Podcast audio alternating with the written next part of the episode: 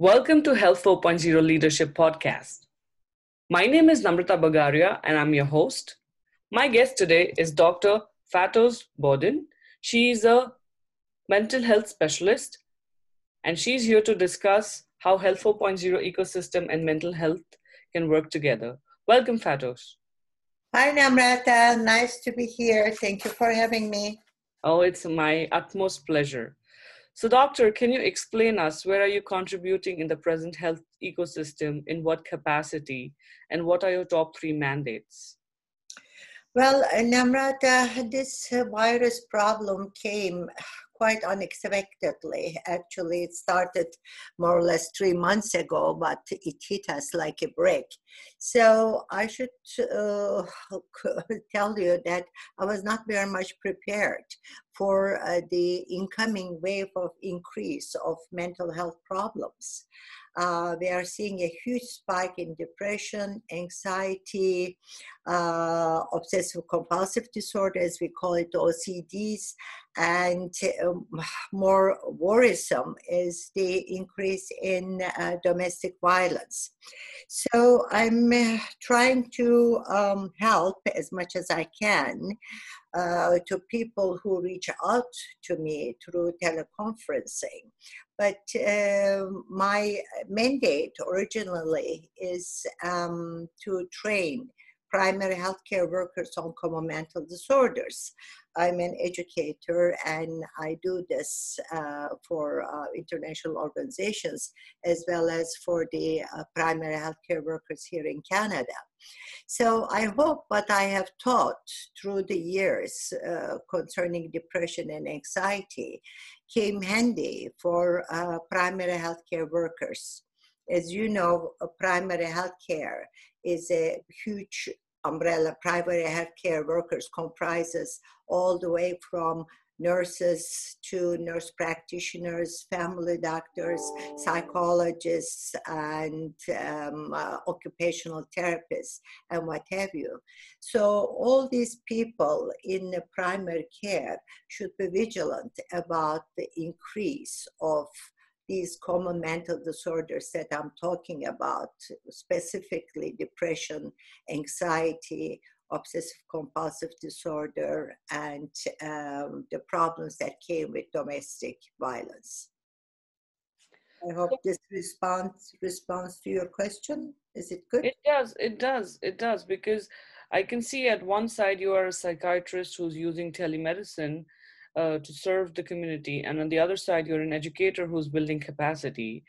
And for our listeners, um, uh, I met Dr. Fatos uh, two years ago in a conference actually and we've kept in touch through linkedin uh, and she's she's a very brave lady she goes in different parts of the world which are under um, extreme distress uh, like uh, syria turkey libya and uh, I have huge respect for her. She's one of the nicest people you'll meet. Oh, and that's kind. That's kind. I'm not that nice. well, well, for me, uh, it's it's a great privilege to have her on this show, and um, and and especially in these times where uh, COVID nineteen related stress anxiety. Um, we are not prepared. Uh, we are not prepared because we were not even prepared in the first place for the regular amount of anxiety that the society had so, uh, doctor, what were your challenges and your learnings in your journey, and what were your takeaways so far, and how are you proceeding further? Uh, well, that's a very good question, Namrata. Thank you. Well, my main challenge has been the change. Mm-hmm. You know, change is difficult. Uh, people are afraid of change, and this goes so well with our primary healthcare workers.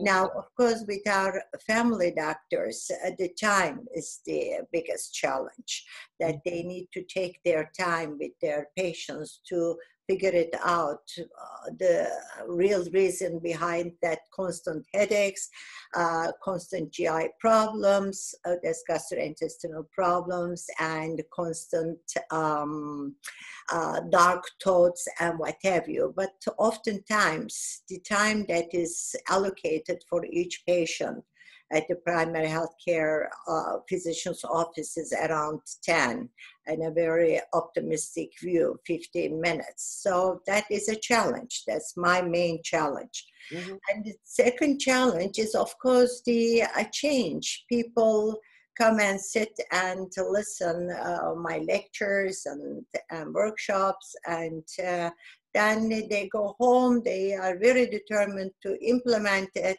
and maybe if i'm lucky they do it for a week two weeks and then they go back to their good old ways because mm-hmm. it's easier that's what they're used to mm-hmm. so these are the two things that i see as the main challenge mm-hmm. mm-hmm. and and how are you incorporating these challenges in going further like what what have you drawn from these challenges or are there still challenges and you think you still need better solutions for these yes well i try to um, give them uh, examples of how beneficial it is actually to take the time with the with the clients you see mm-hmm. Mm-hmm. Because mental health uh, is not a one person show, it's a mm-hmm. teamwork.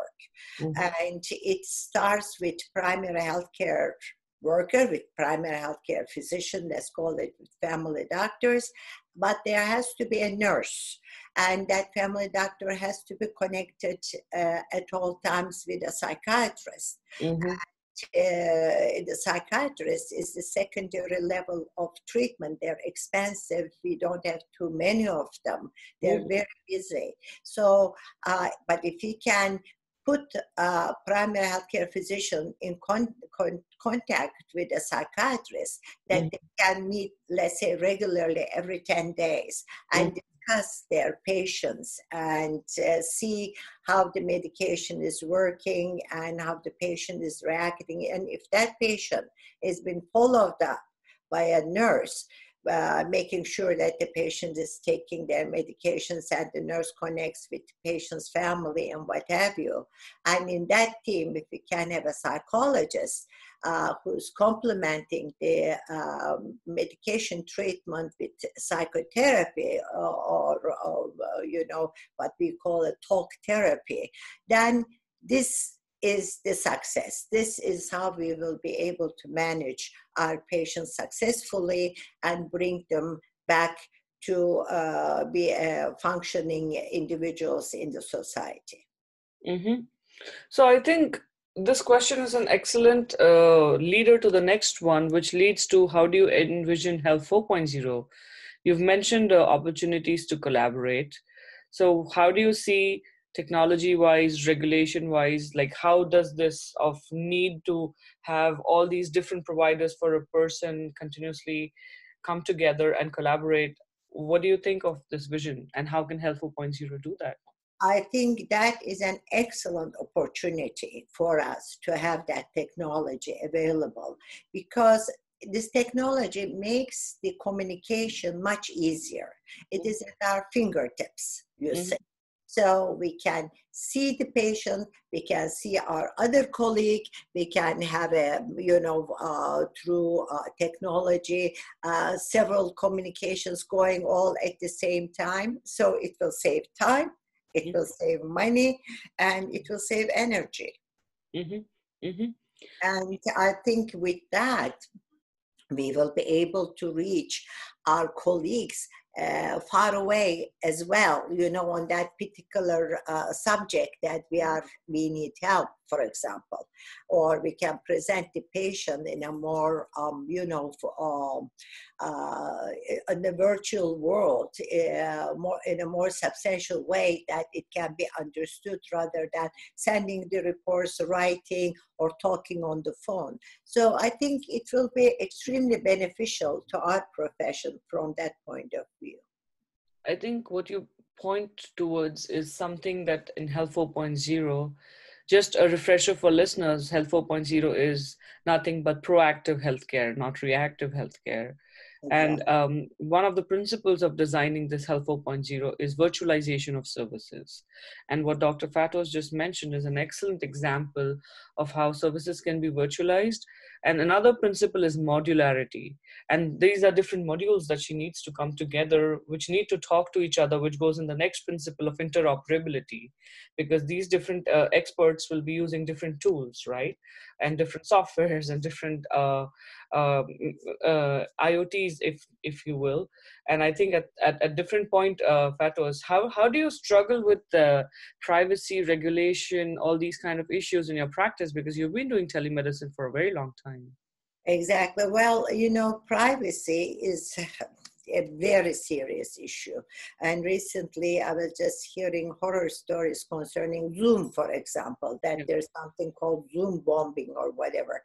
Mm-hmm. I mean, it is really very difficult to overcome that. But I think technology experts are capable enough and they do their best to provide us, mm-hmm. us professionals, to cover us and provide us the security. Mm-hmm. And the, I'm really not worried very much about this, to tell the, the truth, and also do, do, my patients because you know um, you make sure that you're covered. Mm-hmm. You make sure that your system is covered for that, and that you have the assurance of that. Mm-hmm. So, uh, you know, we cannot be too um, paranoid about it either. Mm-hmm. Otherwise, we will be paralyzed. So, we wonderful uh, take on uh, privacy. Thank you. Yes. Yeah. yeah. I think I kind of agree with what you said. Is uh, something that I had written about on in a blog, and I'll share it with you after we finish recording.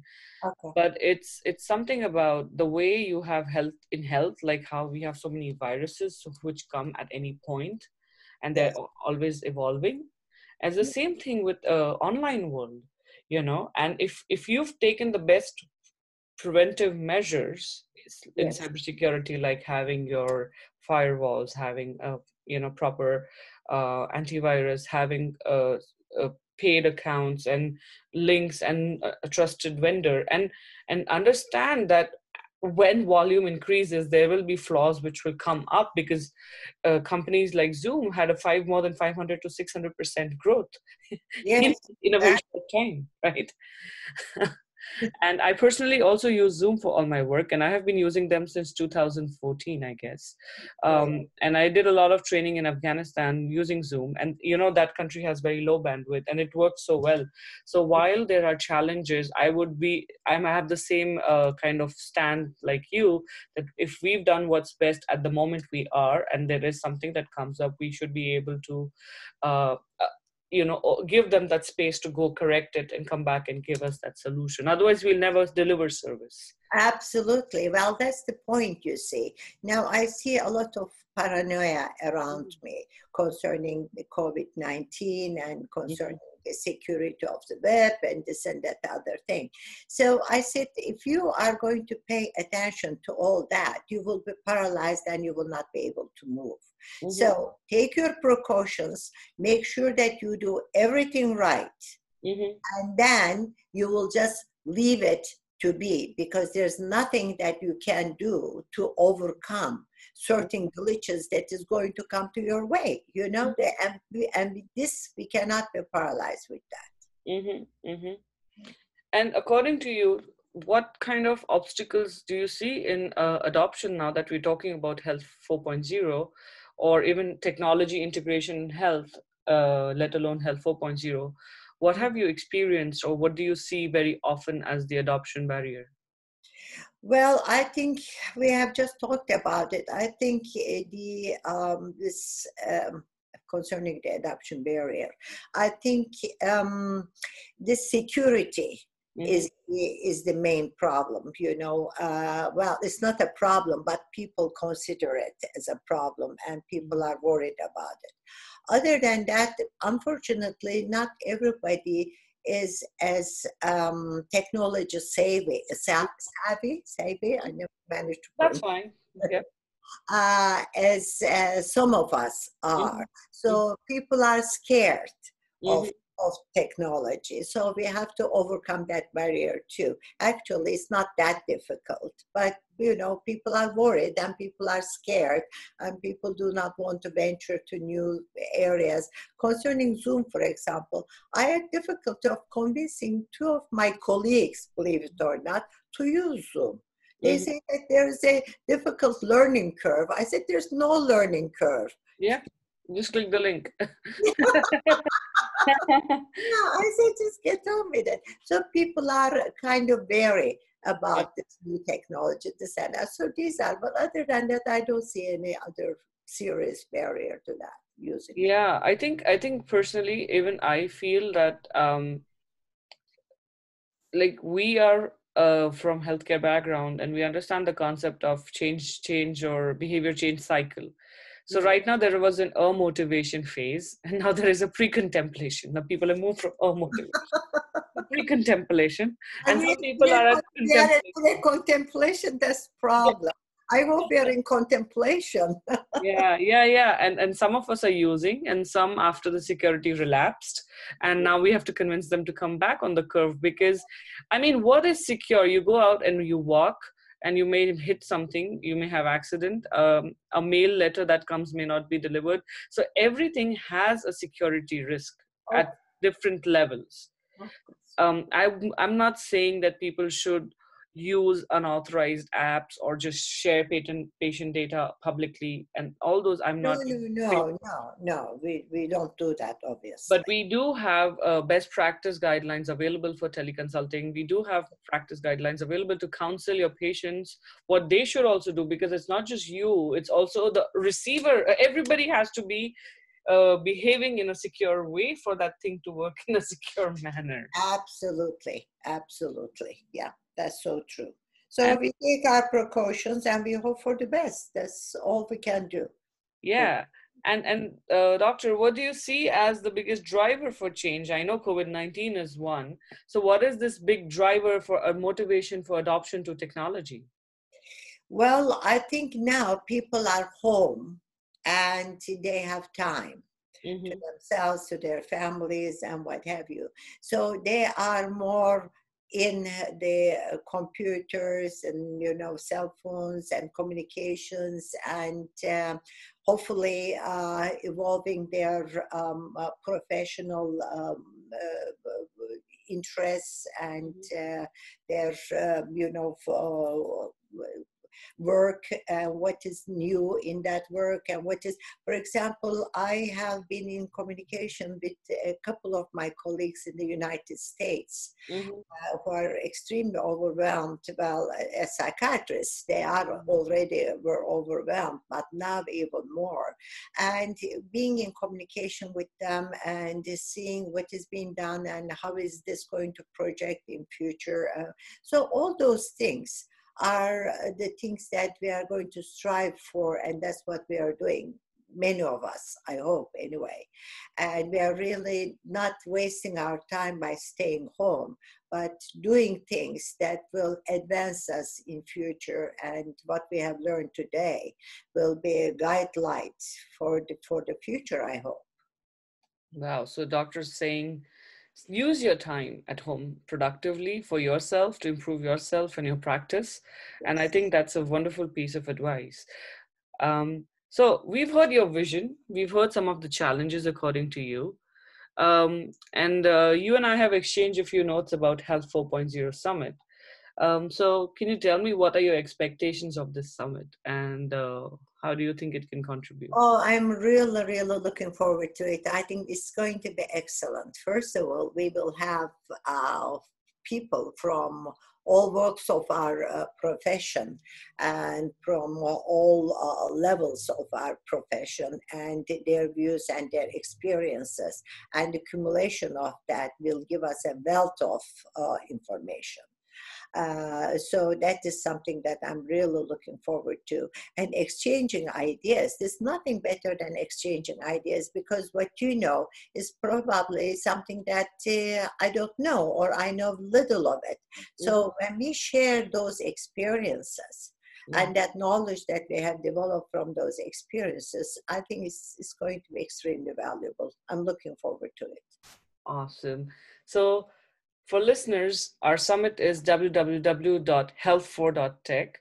And I want to take the time and say thank you, Dr. Fatos. This was an excellent, excellent podcast interview. And also, this is our World Health Day special. So I wish you a happy World Health Day. Thank you thank you and i received a couple of messages concerning this and i hope it's going to be a healthier and happier world health year the coming year. That's thank all. you doctor. Thank you. Thank you for having me. Bye. Bye bye